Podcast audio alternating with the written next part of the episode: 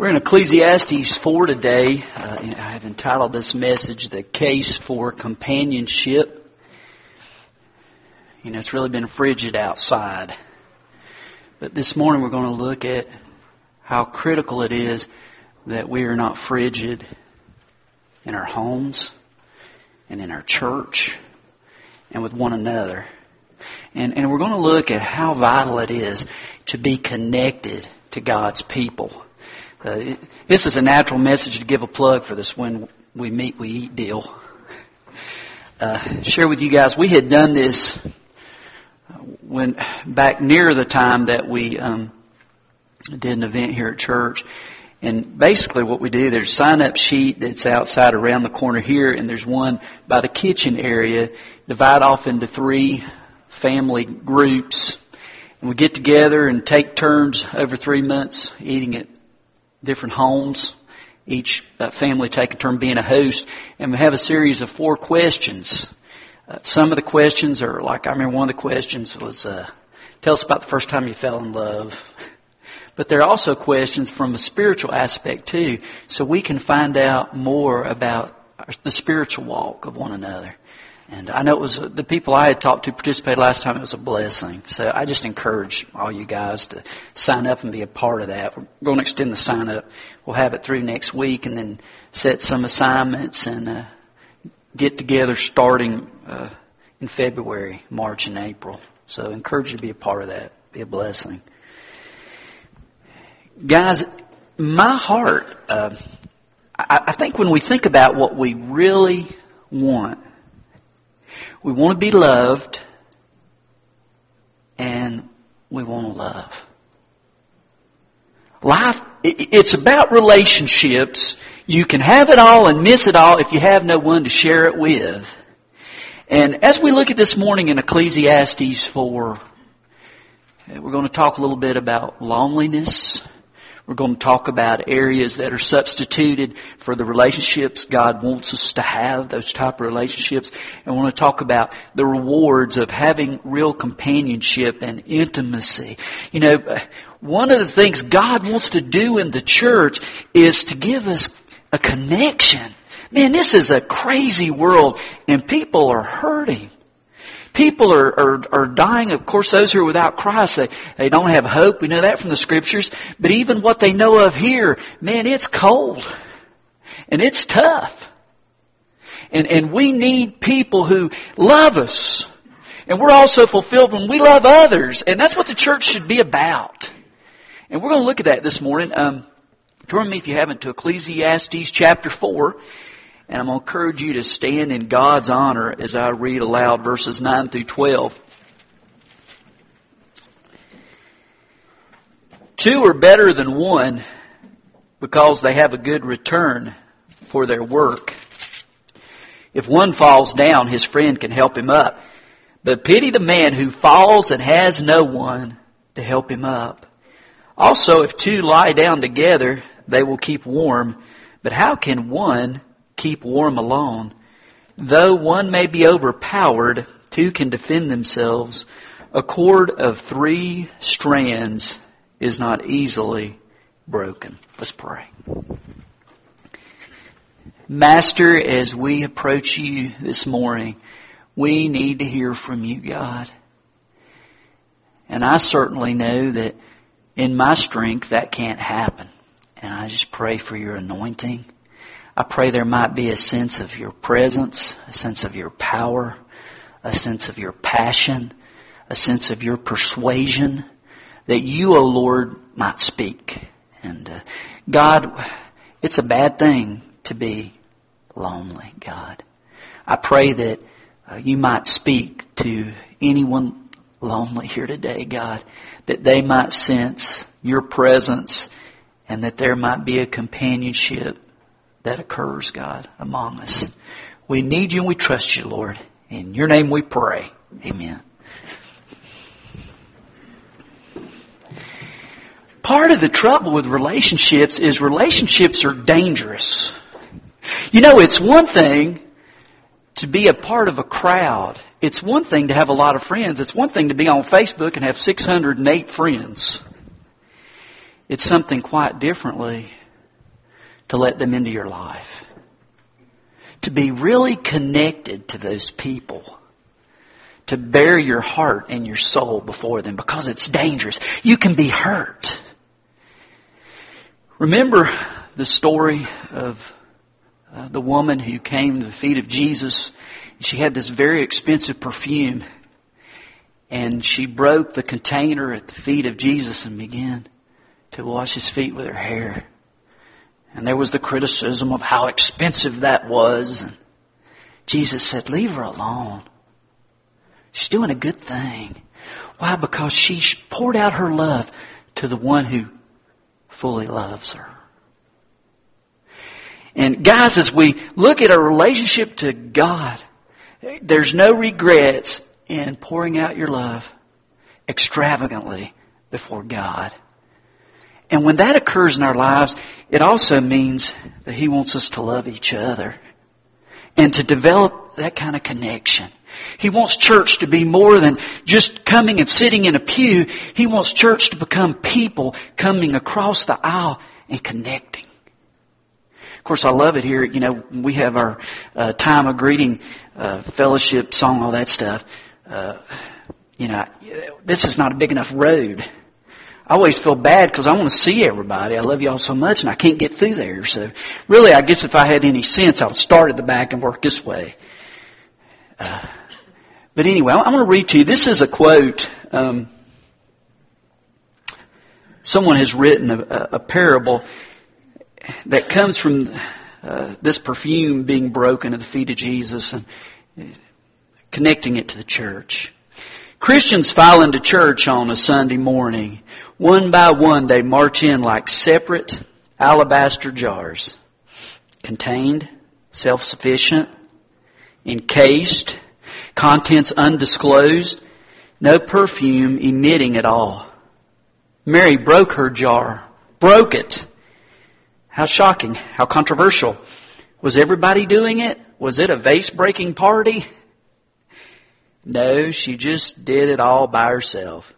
What happened then? The obvious. All the contents were forever released.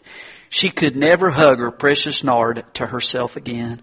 Many bodies that fall into church do so, no doubt, because they have Jesus inside them. Jesus, precious, exciting, life-giving. But most of them keep him shut up, contained, and closed all their lives and the air is full of nothing. They come to church and sit, these long rows of cold, beautiful alabaster jars. Then the cold, beautiful alabaster jars get up and march out again silently. Or maybe talking their cold alabaster talk to repeat the ritual week after week, year after year. The need for Christians everywhere is to be broken. The jar has to be smashed. Christians have to let the life out. It will fill the room with sweetness and the congregation will be broken shards mingling together for the first time. Of course it's awkward and scary to be broken. Of course it's easier to keep up that cold alabaster front. It was costly for Mary too. That's what God wants to do among us, guys.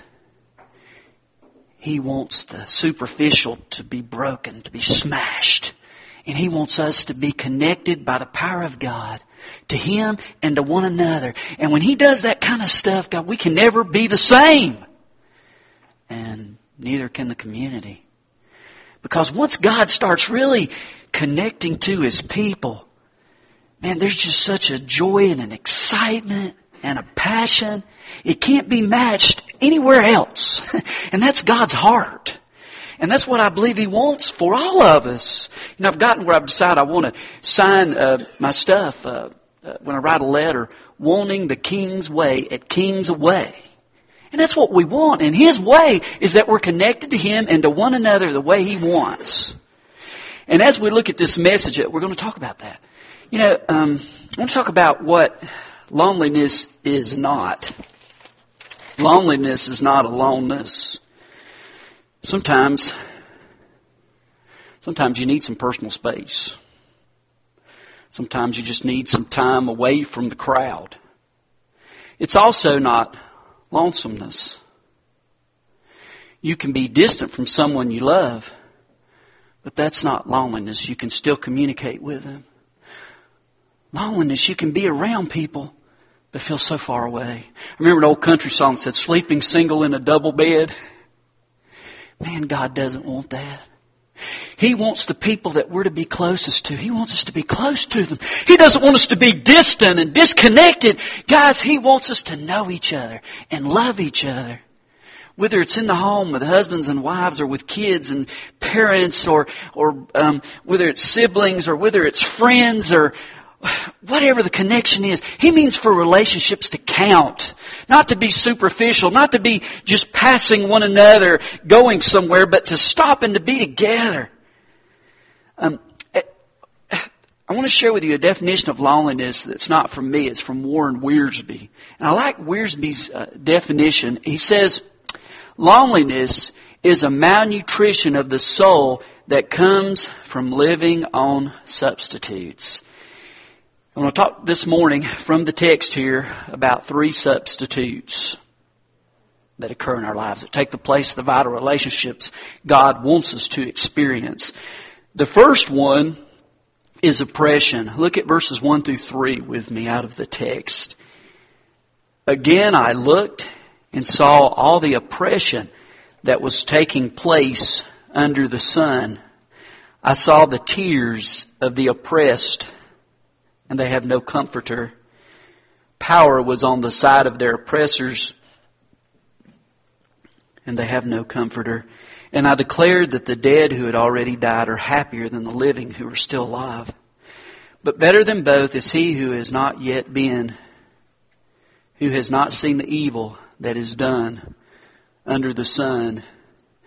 So the first substitute mentioned here is oppression. Um, man, it is, it is horrible to be oppressed. And there are so many people out there, and you may fall in this category, who feel just oppressed, who feel this heavy weight that just crushes the air and the life out. Um, you know, it's getting where you didn't talk about it, but now you do. There are those who face this physiologically. Um, chemical imbalances and uh, depression they can't control and I mean, you know, when you have that hit you, whether it's a type of depression or, or, or something that's going on, it, that's part of your body that affects your mind. And it affects your mood. And man, it's oppressing, it's heavy. And, and you don't know what to do. It's illogical, it's irrational. Or it may be circumstances. Circumstances can be oppressive. You know, like the guy who said, man, I feel like God's trying to kill me and just keeps missing. Sometimes circumstances can, man, they can just be such a load. Or it may be a person. Maybe there's this particular person in your life that, man, they just make you miserable. Solomon, he, he looked out and he saw people who were oppressed. And, and this oppression, this oppression uh, just it, it overwhelmed him. And I think as we look at this, not only did he look at others who were oppressed, I think that Solomon himself was oppressed. Sometimes the one who's at the top is very lonely because he's up at the top. Listen to this quote from, uh, this is a book written by Albert Speer, who was an associate of Adolf Hitler during the Nazi regime. And this is a quote from his book. Talking about Hitler, he said, he wallowed in his own charisma, but he could not respond to friendship. In fact, he repelled friendship. At the core of the place where his heart should have been, Hitler was a hollow man. He was empty. We were all simply projections of his giant ego. He repelled friendship. Are you alone because you feel like you're at the top, you're lonely and, and you're just pushing people away? Guys, it's never about a disconnect. With God, it's always about being connected. Uh, let's look at the second one here. Competition. Look at verses 4 and 6. And I saw that all labor and all achievement spring from man's envy of his neighbor. This too is a meaningless, a chasing after the wind. Better one handful with tranquility than two handfuls with toil and chasing after the wind. God doesn't want to, I mean, there's nothing wrong with competition when it, when it comes to doing your best. We can encourage one another and push one another. But it should never come to the point where we're so busy competing with one another that we can't work together.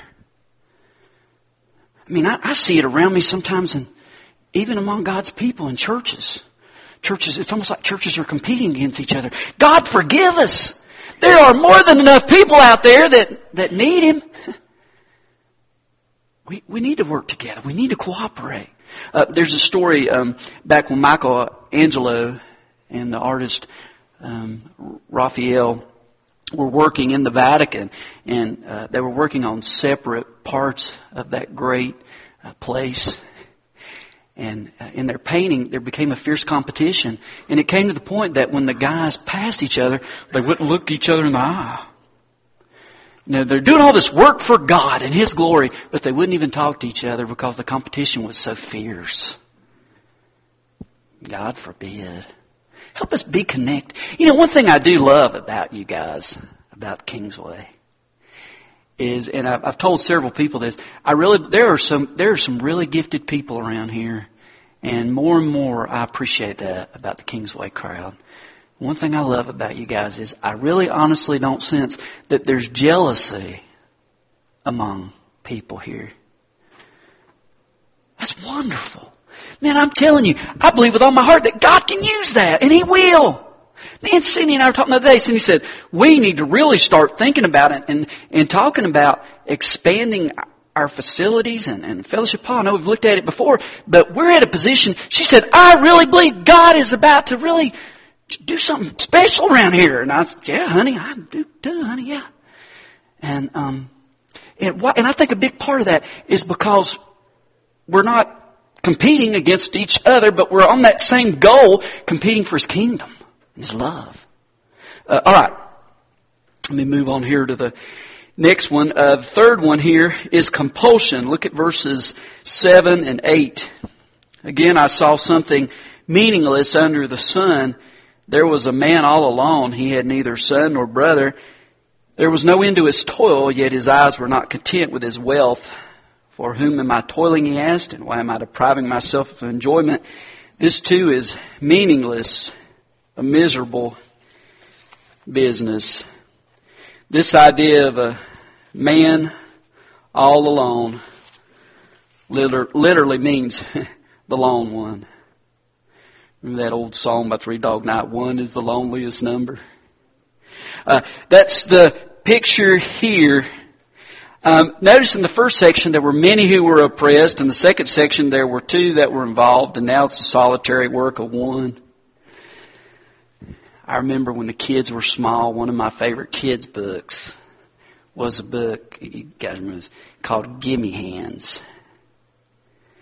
Buzzle Billy, my wife just reminded me. And Buzzle Billy Gimme Hands was about this guy, this kid, and uh, he wanted to he wanted to hoard all his toys. He didn't want to share them.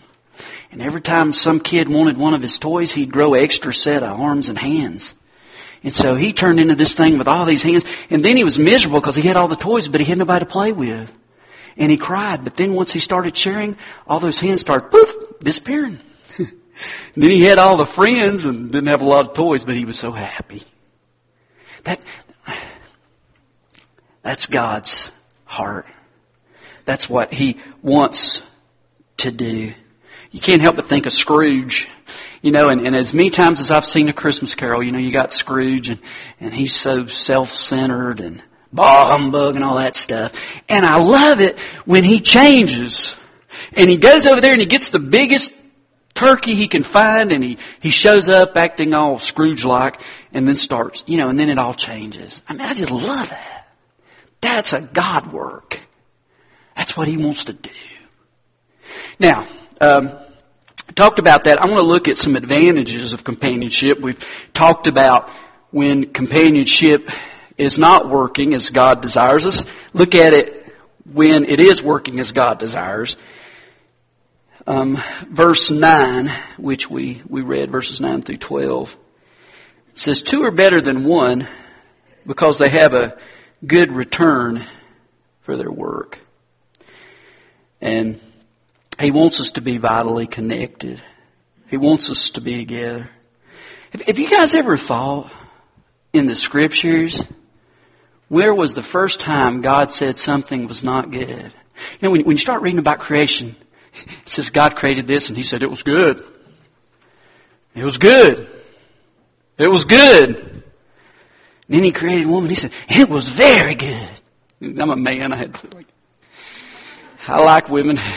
Okay, but anyway, matter of fact, I said this to Jeff. I couldn't help but laugh. I said, you know, they've changed this WMU to WOM. I said, Terry, maybe we should say uh, men on mission, but then we'd be mom.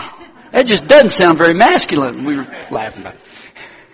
But uh, uh, anyway, he said, it's not good to be alone. Uh, so what did he do? Well, let's look back here at Genesis 2.18.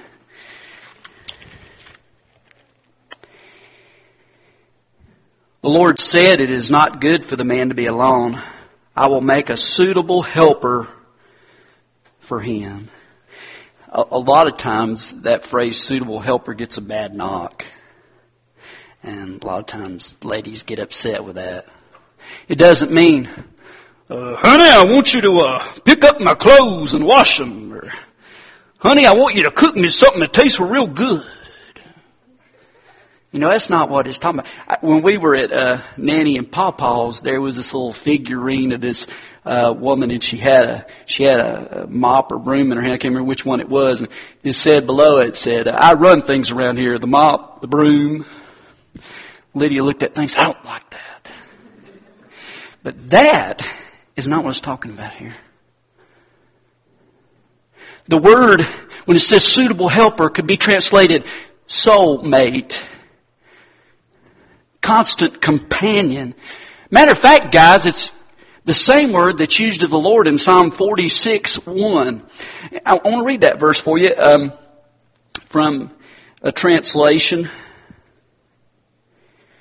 which is the uh, Holman Christian translation.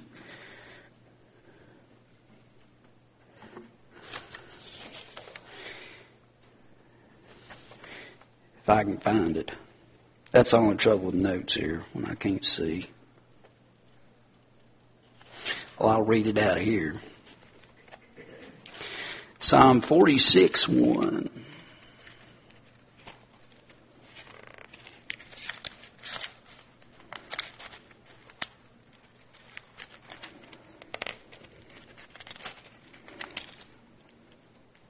Hurry, pages, hurry.